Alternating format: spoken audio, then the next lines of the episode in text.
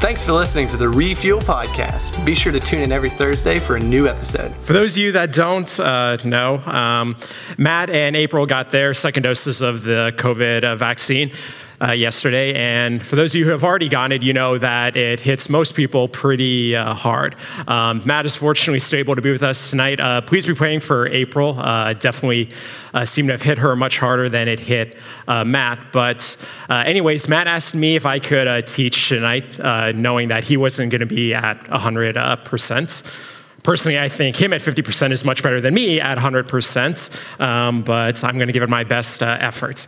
Uh, if you want to go ahead and take uh, your Bibles and turn them to the book of Matthew, uh, we are going to be in chapter 22 and going over verses uh, 15 through 22. Uh, but for those of you um, who uh, haven't been with us, or if you've been with us, just to give you a quick uh, refresher, uh, we've been doing this series on deep uh, fakes. It's talking about the ways that Satan and the world try to uh, deceive us with these, with these lies, these deep fakes. And this is week four. The first week, we talked about how if it's Christian, we can trust in. We unpacked um, that, that lie and talked about the idea that um, we should be trusting Christ as opposed to Christians, and that we should be looking through the lens of truth that is the Bible. And the more that we learn about God and the Bible, the more we're able to discern what is Christian and what isn't Christian. The second week, we talked about gender and unpacked the deep fake that culture defines gender. And what we talked about, our big takeaway was that um, we should get our definitions of culture from God, not from society. And then last week, we talked about uh, social media, and the deep fake is that social media corresponds to reality. And our takeaway from that was the idea that contentment and being content with, with where we are at in our lives and what we have and who we are um, comes from focusing on what matters as opposed to what doesn't matter. I mean, we focus on spiritual things, the heavenly things, as opposed to the um, earthly things that we often tend to focus on that correlate um, with social media. Tonight, we're going to be talking about uh, politics, a very um, contentious and tumultuous topic, something that I don't need to tell you, um, tell you guys. Uh, obviously, the storm is, uh, that's going on outside of us is very fitting um, with the topic. Um, I just want to preface uh, before I get into this uh, lesson by talking about what tonight isn't going to be about, because again, this can be a very contentious uh, topic. So it's sort of going to feel like that I'm either walking on a tightrope or trying not to step on eggshells throughout this entire um, talk. But what tonight isn't going to be about, the things that I'm not going to talk about, this isn't going to be about Trump versus Biden. It's not going to be about the results of the previous election. It's not going to be about Republicans versus Democrats. It's not going to be about my stance on, on political issues, various political issues. And it's not going to be me talking about how I think that you should be voting someday, because whether you like it or not, that's something that's going to be become very prevalent to you guys. Um, you know, in the next coming coming years. You know, for a lot of you guys, by the time we get to the next election in 2024, you guys are going to be at the age where you're eligible to vote. But none of those things are going to be what I'm going to be talking about um, tonight. Now, when we think of politics, there's a whole wide spectrum of how people in general, maybe you guys, tend to react to politics. But there's three, there's three groups that I thought of. Now, obviously, this, is, this doesn't encompass everyone, but these are three groups that come to mind. The first group are the people, the averse people that have a non confrontational approach um, to uh, politics. Um, one of the members in our, our tag group, uh, Kate, responded this way. Kate, for the most part, I am right there with you. But the person that wants nothing to do with, with politics says i'm not going to touch it with a 10 with a 10 foot pole and if you're familiar with the with the homer simpson uh, gif that was on the uh, on the screen there just backing away and trying to get as far away from the situation as possible, saying, I want nothing to do uh, with, with politics. So that's the first, the first sort of group. The second group are the people who are, are somewhat interested, the people that, for the most part, don't pay attention to, to politics, but you know, come the election season and it gets closer to the election, you know, their interest perks up. They maybe get a little bit into it. They maybe do a little bit of research into into the issues. They perhaps tune on, uh, listen to the presidential debates. Whether they listen to those debates for actual informational reasons or watch them for comedic relief, I'm not going to be a judge of the reasons why you watch the debate, but perhaps they, they tune in and watch the presidential debate, they vote, they perhaps you know, get their I voted sticker and post about it on, on, social, on social media. So we have those group of people. And then lastly, we have the group of people that feels like they always have something to say about politics and are constantly posting about them, even if it's not their job, even if they're not in somebody who, um, who is part of a political office or works in government. But they're the type of people that constantly stay up on these issues, are aware of them, and feel like that they always need to be posting something about them. And perhaps it's every other post or every post that they make on some sort of media or form of social or uh, platform or form of social media is designed to rile people up and cause arguments and generate confrontation. And so, whether you guys, no matter what your feelings about um, politics are, I think that we can all agree that politics has become more intertwined with our culture than, than ever before, especially as social media has continued um, to grow. You know, when I was you know, when I was growing up and when social media first came uh, to the stage, and when I was in eighth grade and face, Facebook came about, there was hardly any political stuff that was talked about on social media. But now more and more people get their information, their news about politics from social media. And now that it's so much easier to disseminate and share and spread information about politics through social media, you guys see it much more on, on social media and culture than, than people like myself, Matt, and the rest of us refuel leaders ever, um, ever did. Um, so there's an interesting statistic that I think supports the idea that there's more and more that's being posted um, about, about politics and social media. So there was a uh, survey done uh, by the Pew Research Center, which is a think tank originated based out of Washington, D.C. In 2016, they said that 37%, what they found is that 37% of people um, prior to the 2016 presidential election were turned off by posts about politics. That was 37%. That was four, five years ago. Now, prior, fast forward four years prior to the 2020 presidential election, that statistic went up to 55%. So 55% of people who utilized some form of social media were turned off by all of the political, political posts on there. That, that's startling that that number has increased so much. And at the same, same time, I don't have the exact numbers, but there is also more people or less people that have become apathetic about politics and have become more interested and feel like that they have that they need to say something on social media um, about politics.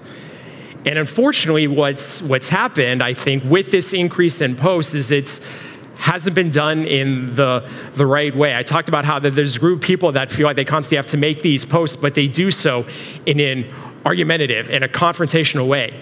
And it leads to this, to this outrage and this anger and this hate and, and vitriol. Now, there may be some of you guys that, that see these posts and like them, that, that are interested in politics, that are invested in them and love them and like, hear, like hearing what people, people have to say. There's some of you that may try to hide these posts or try to stay away from them, or perhaps maybe you, uh, perhaps maybe you block or try to remove some of your, your friends from social media or try to hide or prevent yourself from seeing their posts if you don't like what they're posting or aren't as interested in uh, your, your main feed or your home page covered with posts about, about politics. Perhaps maybe you t- maybe take a break from social media. I'll be honest, I'll admit that's, that's what I did for a couple months around the time of the 2020 presidential election. I just took a two month break from, from Facebook because I was, was tired of it and tired of seeing all the anger and negativity from people just bickering and arguing with each other. So maybe some of you people feel that way. But there may be some of you guys who see people posting about posting these issues, whether it's people who aren't Christians or are Christians, maybe it's people in this church, maybe it's family members or relatives, or maybe it's other Christians who you look up to, and you may ask yourself, should I be posting about these issues? Should I be taking a stance on them? Should I be shouting out to the world and making the world known like what my thoughts are in these issues? Or maybe you're asking yourself like, well, you know, that person's Christian, and they're posting about this issue or that issue. But if I don't, I don't agree with it, I don't agree with what they're saying. Does that mean, and if I respect them as a Christian, I look up to them as a Christian, does that make, does that make me less of a Christian because I don't agree with what they have to say? And so we're going to talk about tonight what the Bible has to say about um, all of that. So again, if you have your Bibles uh, with you, uh, turn to the uh, to the book of Matthew, um, and I'm going to be reading a passage uh, that um, many of you guys may be familiar with, or at least with uh, one of the final lines in this passage. Um, again, it's uh, Matthew 22 verses 15 um, through through 20, 22.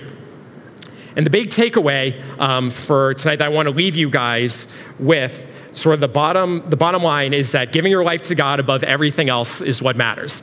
And I hope is that that'll make sense as I uh, go through this, this lesson. But Matthew chapter 22, just to set the stage, just to give you guys um, some context. So this story, this event takes, takes place mere days before Jesus dies on the cross. Uh, many people think that this took place on Tuesday or Wednesday, so either two or three days before um, Jesus was crucified and died on the cross um, on Good Friday. This takes place in the temple.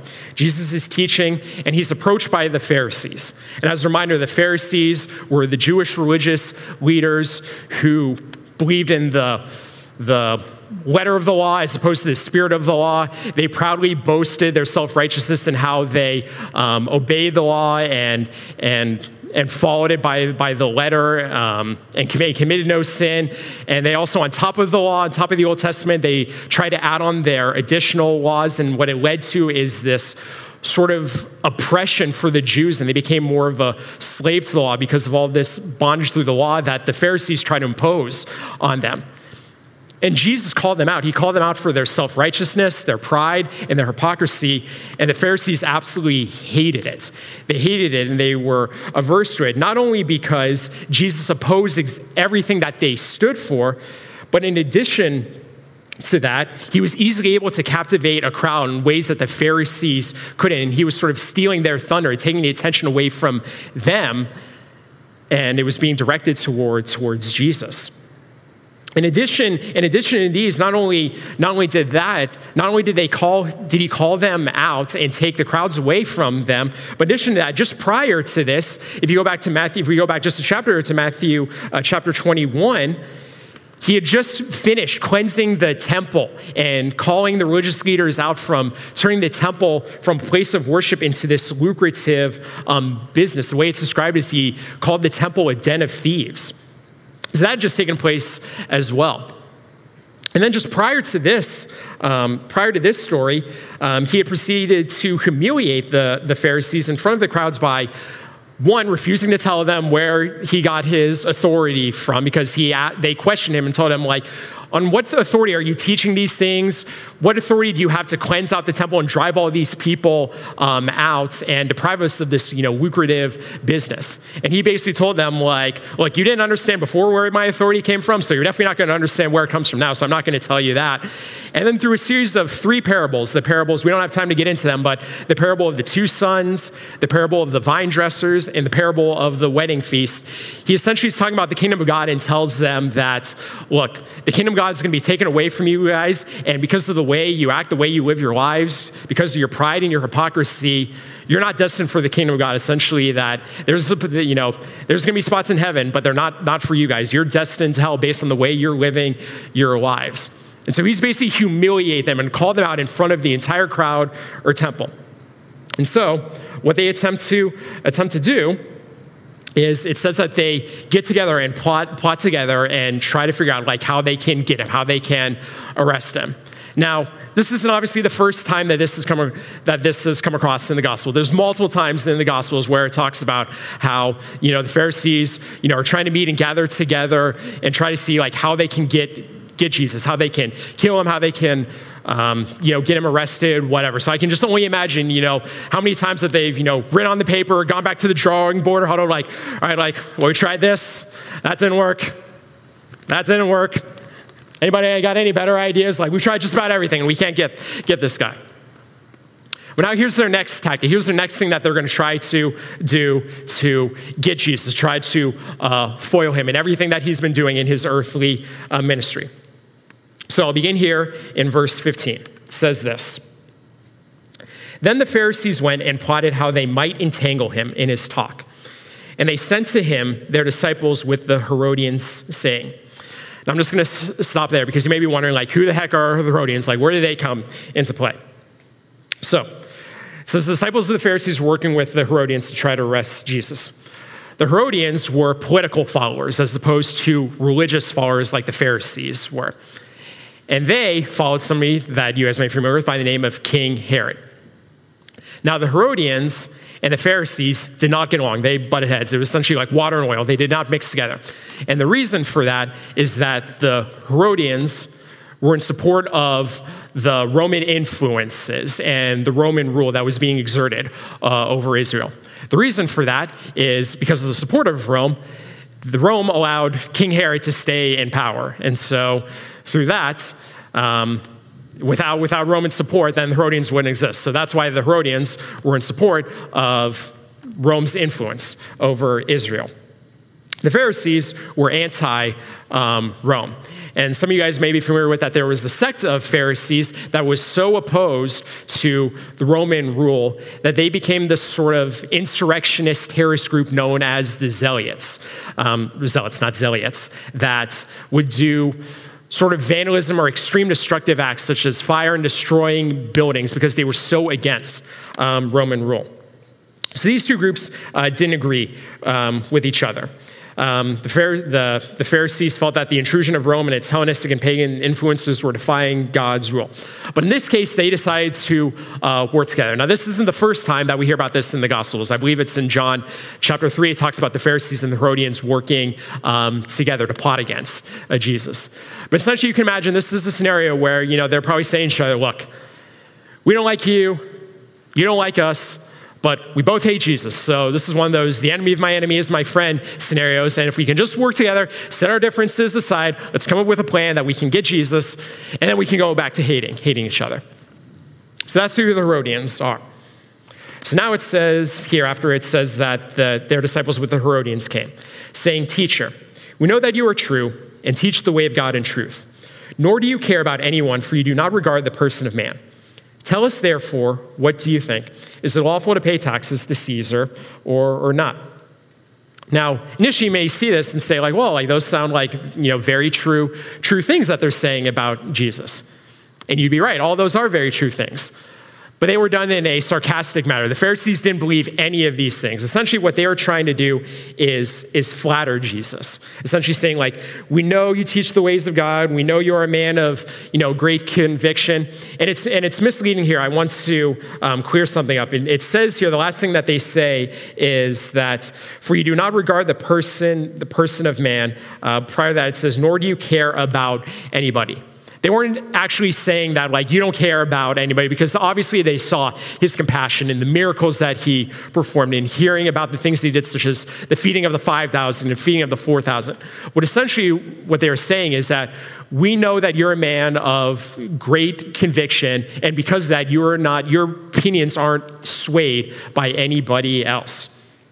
So, all that being said, they were trying to lure him to this trap. They were trying to flatter him up and saying that, like, we know that, like, you, you're staunch and hold firm in your, in your convictions and your beliefs. So, because of that, we have a question for you Is it lawful to pay taxes to Caesar or not? Now, now, this Caesar that I was talking about, Caesar being the Roman, uh, the Roman emperor. Now, this wasn't the Julius Caesar that some of you guys have read about if you read Shakespeare um, in, in, in, high school or, or middle school. Um, this was a emperor by the name of Tiberius. But every Roman emperor after um, Julius Caesar took on the title of Caesar. So his actual his political name was Tiberius Caesar Augustus, and he was the Roman emperor um, at the at the time. Now, when they're asking, is it lawful, they weren't meaning like, is it lawful pertaining, is it lawful pertaining to Roman law, but is it lawful pertaining to God? Should we be paying these taxes or not? When we talk about these taxes, it's important to know that the Romans exerted several different types of taxes on the Jews. There was a, there was a um, property tax, there was a grounds tax on, on their grain and their barley, there was a income tax, there was a business tax that was believed to be on all the imports and exports um, coming out of the area. There's uh, many experts that believe that that was the type of tax uh, that Matthew the tax collector uh, was involved in before he left and, and, started following Jesus and became a disciple of him. And then the last one that most people believe that is being referred to here is the poll tax. Now, the poll tax was essentially a tax, an annual tax that everybody in the land had to pay once a year, and that tax consisted of a denarius. And if you don't know what a denarius is, it was essentially one day's wage, so one day's worth of work. Now, for the Jews and the Pharisees, this was the tax that they were the most offended by and most outraged by. And the reason being is that they felt like that it was the biggest intrusion on their religion and their ideas that we are a people of God. And they felt like that this was a big intrusion and insult um, to that and saying that, like, this needs to be, this is more important giving this to Rome as opposed, um, as opposed to God, essentially. And so you can imagine how upset they were feeling that, that this money was going to Rome as opposed to God, or in the case of the Pharisees, going to their own pockets um, in, instead of God. But regardless of the reason, that they were outraged. They couldn't stand this, this poll tax and they were furious about it. Meanwhile, the Herodians supported this tax because, again, they were pro Rome. And if that tax kept Caesar in power in the Roman Empire, um, able to exert its influence and rule over Israel, then it kept King Herod and the Herodians in power. So obviously they were in support of it. And so these two parties thought that they had Jesus trapped, knowing that there's no way that he can answer this for one side or the other without getting in, in trouble. If he said yes, that the tax is lawful, then he knew that there was going to be an uproar, that the Pharisees were going to say that he was against the Jews, there was going to be an insurrection, there was probably going to be a rebellion, and he was going to lose a lot of his supporters and followers. If he didn't say that the tax was awful, that it was wrong for the Jews and the Pharisees and everyone in Israel to be paying the tax, then the, then the Herodians and probably the Pharisees as well, to piggyback on top of them, would say that that it is wrong, like you're committing a crime, and that he would be against Rome, and that Rome would be out for him, and they would probably try to do everything in their power to get Jesus arrested. And so you come to this and you feel like it's, this is a lose lose situation here, that there's no way Jesus is out of it. Essentially, this seems like a Sophie's choice that no matter what he answers, there's no good that can come out of it. There's no good answer or solution to this question. But here's how he, he responds listen to this. In verse 18, it says, But Jesus perceived their wickedness and said, Why do you test me, you hypocrites? Show me the tax money. So they brought him a denarius. And he said to them, Whose image and inscription is this? And they said to him, Caesar's.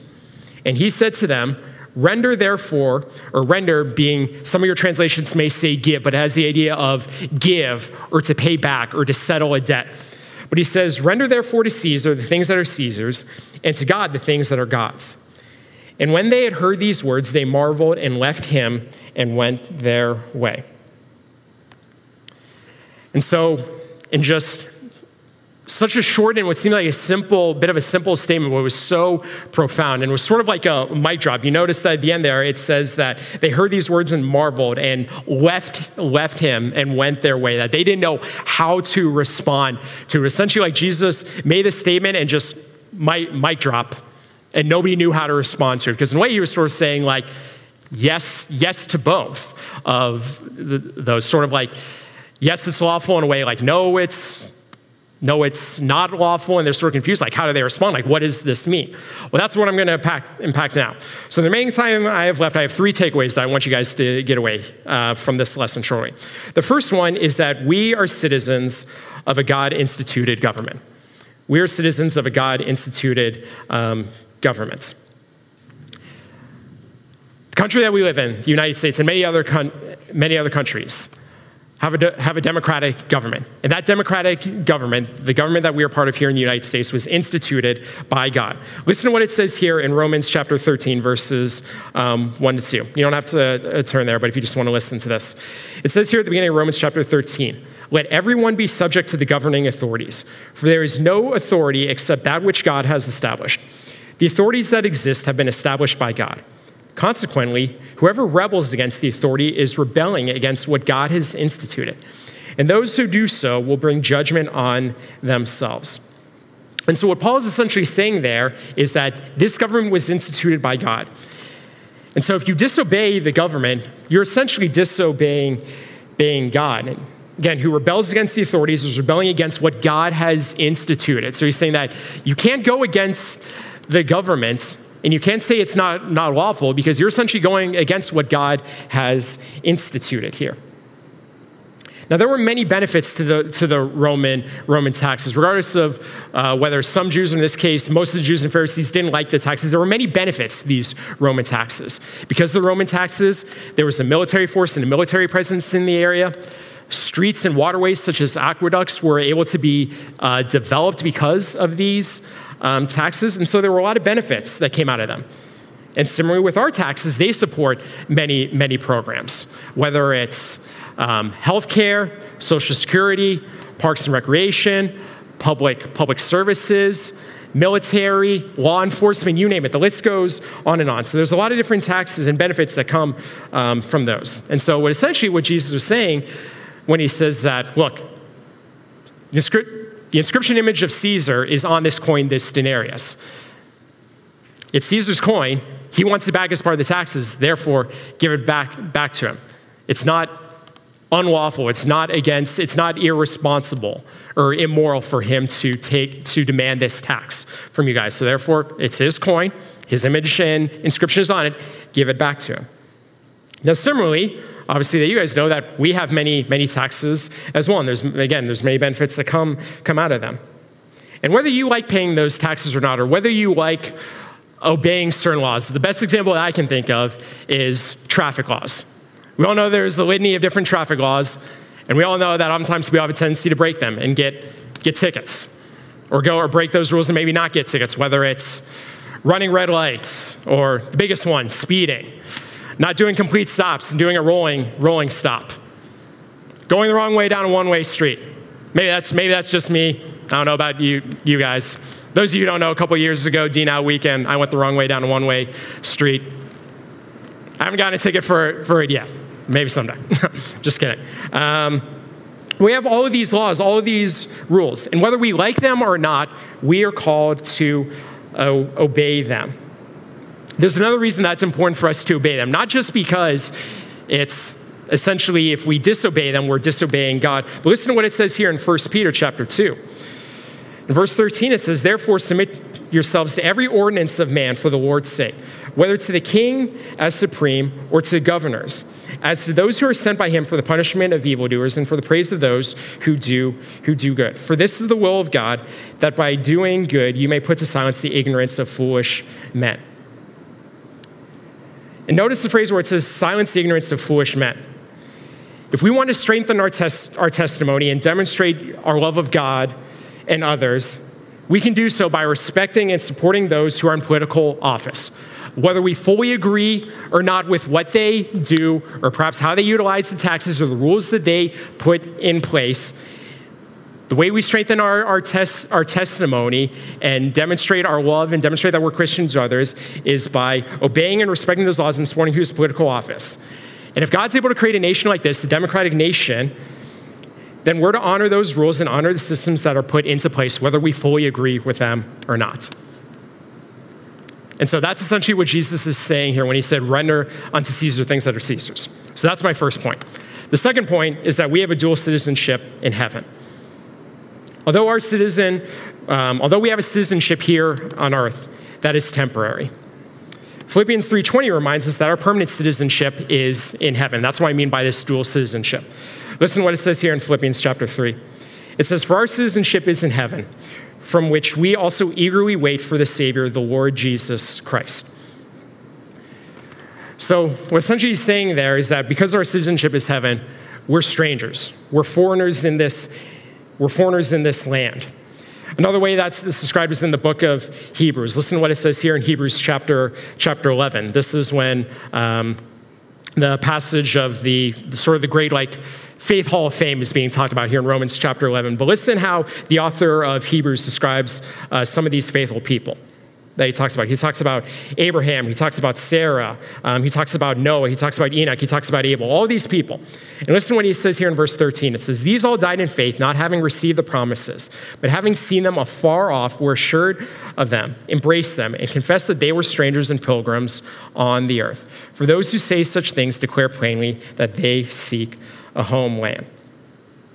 And so when Jesus also said, render unto God the things that are God's, what he was reminding them is that although we are to submit to those authorities on earth, that authority is a limited authority, meaning that it's limited because it was ultimately given by God. And God is the supreme authority. He's the ultimate and supreme authority that we have in heaven.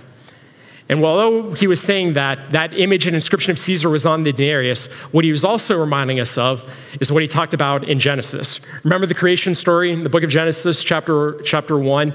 After God had created everything on the earth the plants, the fish, the grass, the, the dirt, the water, everything he then says in verse 26 of chapter 1, let us make man in our image.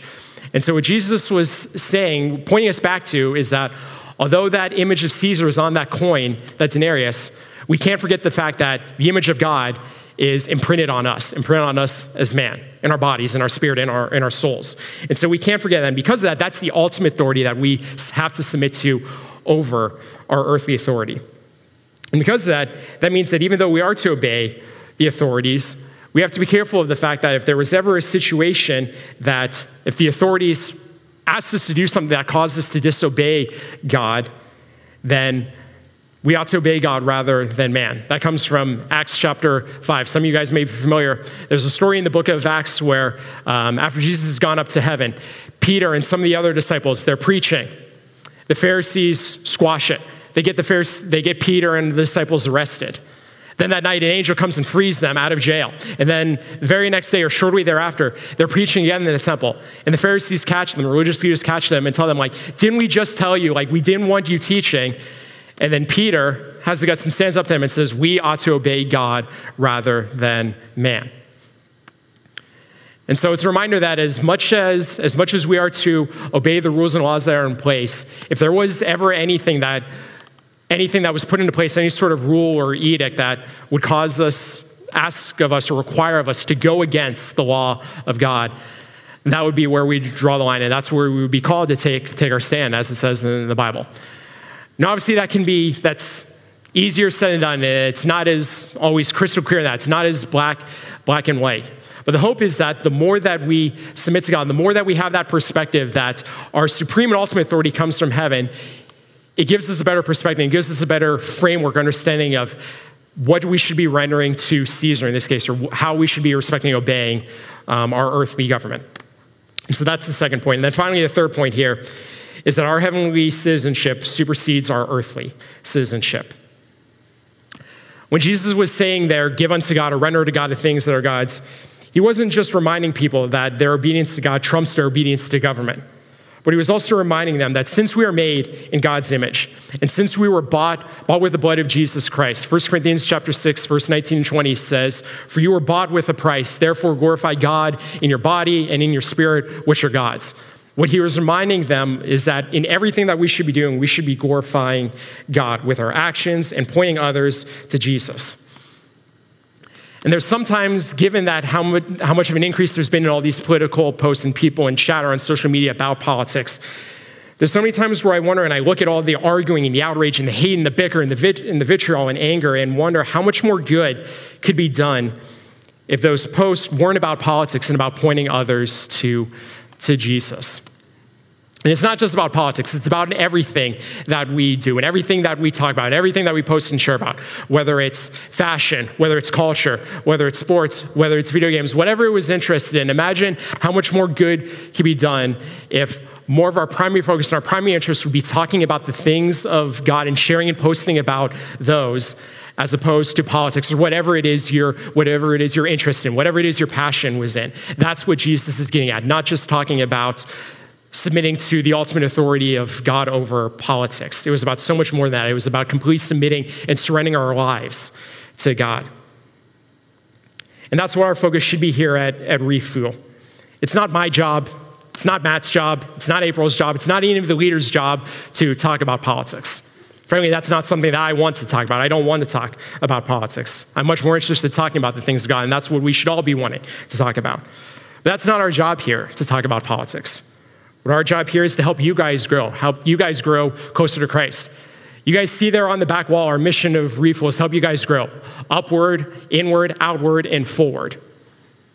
That's our goal here at, at Refuel.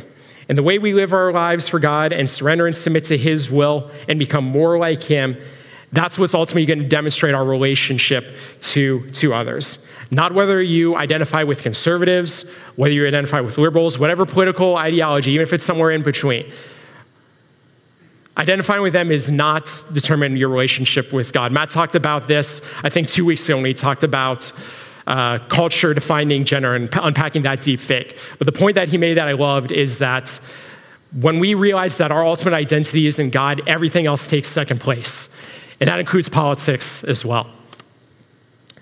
And that leads us back again to the bottom line. The one takeaway that I want you guys to get away is that giving your life to God above everything else is what matters. And we have, when we have that perspective, when we have that framework, it helps us navigate how do we approach politics. And so with that, I have three application points. I have P words tonight. I wasn't able to come up with F words, but I've got P words. The first one is this pray for those who are in, in authority. I don't know how you guys feel about who's, who's president, or who was president. Maybe, maybe you're happy that Joe Biden is president. Maybe you aren't happy. Maybe you're happier when Donald Trump is president. But no matter who is in president or who is in Congress, what we are called to do when Trump was president, we were called to support him. Now that Joe Biden is president, we're called to support him. We're also called to pray for him. You know why? Because they aren't perfect. They're humans. They're sinners just like you and me. And even in, whether you realize it or not, they need just as much wisdom and guidance as we do, and just as much prayer to be able to have navigate our country and make the decisions that they feel is best for our country. So that's the first point. Pray for those who are in authority and pray for those who are in political office. The second application is find peace in God's plan.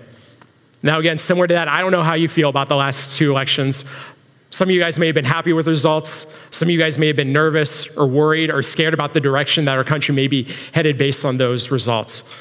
But what I want you guys to take comfort in and rest on is the fact that although you may be scared, you may be nervous, regardless of the emotion you're feeling, the person who isn't feeling scared or isn't nervous is the one, is the one above, our Lord and Creator God because he wasn't surprised by this. He didn't he he saw this coming. He knows exactly what's happening. Because everything that's happening is in accordance with his plan a plan that we may not fully fully understand but we will someday when we get to heaven. And my hope is that we can all pray even when we don't understand even when we have a hard time making making sense of the people arguing and the political things that are going on in our country that we can pray that god will give us a peace that the peace that it talks about that passes all understanding and that God's got this. He's in, he's in control, and we can rest our wills in that. Not ultimately in the human decisions um, that are made, because ultimately those human decisions stem from God. And the final application point is prioritize Christ over political things. Again, it's not about being a Democrat or a Republican that strengthens your relationship with God. Being a Republican or being a Democrat doesn't make you any more of a Christian or any less of a Christian. And given that, you know, we're members of a conservative Baptist church, I apologize that, that the picture is sometimes, oftentimes is painted that having Republican ideas makes you more right or more of a Christian, and that having liberal ideas perhaps makes you wrong or less of a Christian. It's not about that. It never was about that. It's never what it's supposed to be. That's not what God would want it to be. What He would want it to be is what makes you more of a Christian is going back to what our church's mission is, is being disciples who live and love like Jesus. And that's what makes us more of a Christian. Let's pray. God, I know it's not as simple um, as this. It's much more complicated than that sometimes. And our teens, God, are, are living, living in a much more complicated confusing world than perhaps that we, we grew up in when we were teenagers, refuel uh, leaders. But thankfully, no matter what's changing in our culture, no matter what's going on in society, thankful for the fact that your word doesn't change and that that's always the anchor that we can, that we can rest in, that we can trust in. Um, I thank you, God, for this uh, message, God. I thank you for the teens here that, are, that came here tonight that are just eager to learn and hear what, you, what your word has to say on this issue. Um, God, I just pray that you'll help them navigate this. As confusing as may be, seeing everything that's talked about with um, politics and not knowing where to turn, not knowing what to believe, what stance, um, stance to take. I just pray that, that, that you'll give them the guidance and wisdom to navigate these things, especially as they um, get older and get to the point where, where they'll be able to vote on these issues and vote uh, for who is in office. That you'll give them the peace and guidance on how to navigate these difficult issue, issues, these difficult situations, and ultimately ultimately not get consumed by the politics and ultimately remember that, that their prime that their prime goal, that their prime responsibility is to surrender and submit to you, and that should be the prime focus as opposed to um, politics. God, I just pray as well for, for those who are in office, for um, our national leaders as well as you know in our in our local and state governments. Um, they don't have they don't have an easy easy job. Um, and God, I just pray that um, whether we agree or disagree with who's in office or decisions that we make, I just pray that um, pray for them and pray that we would continue to pray for um, them, that you would just give them the, the guidance to make decisions what are best for this country. I thank you for the word. I thank you for the opportunity that we're able to come here um, tonight and learn from it. In your name that I pray. Amen. Thanks again for listening to the Refuel Podcast. If you have any questions or would like to review the notes from this podcast, be sure to download the Refuel app from the App Store on any mobile device.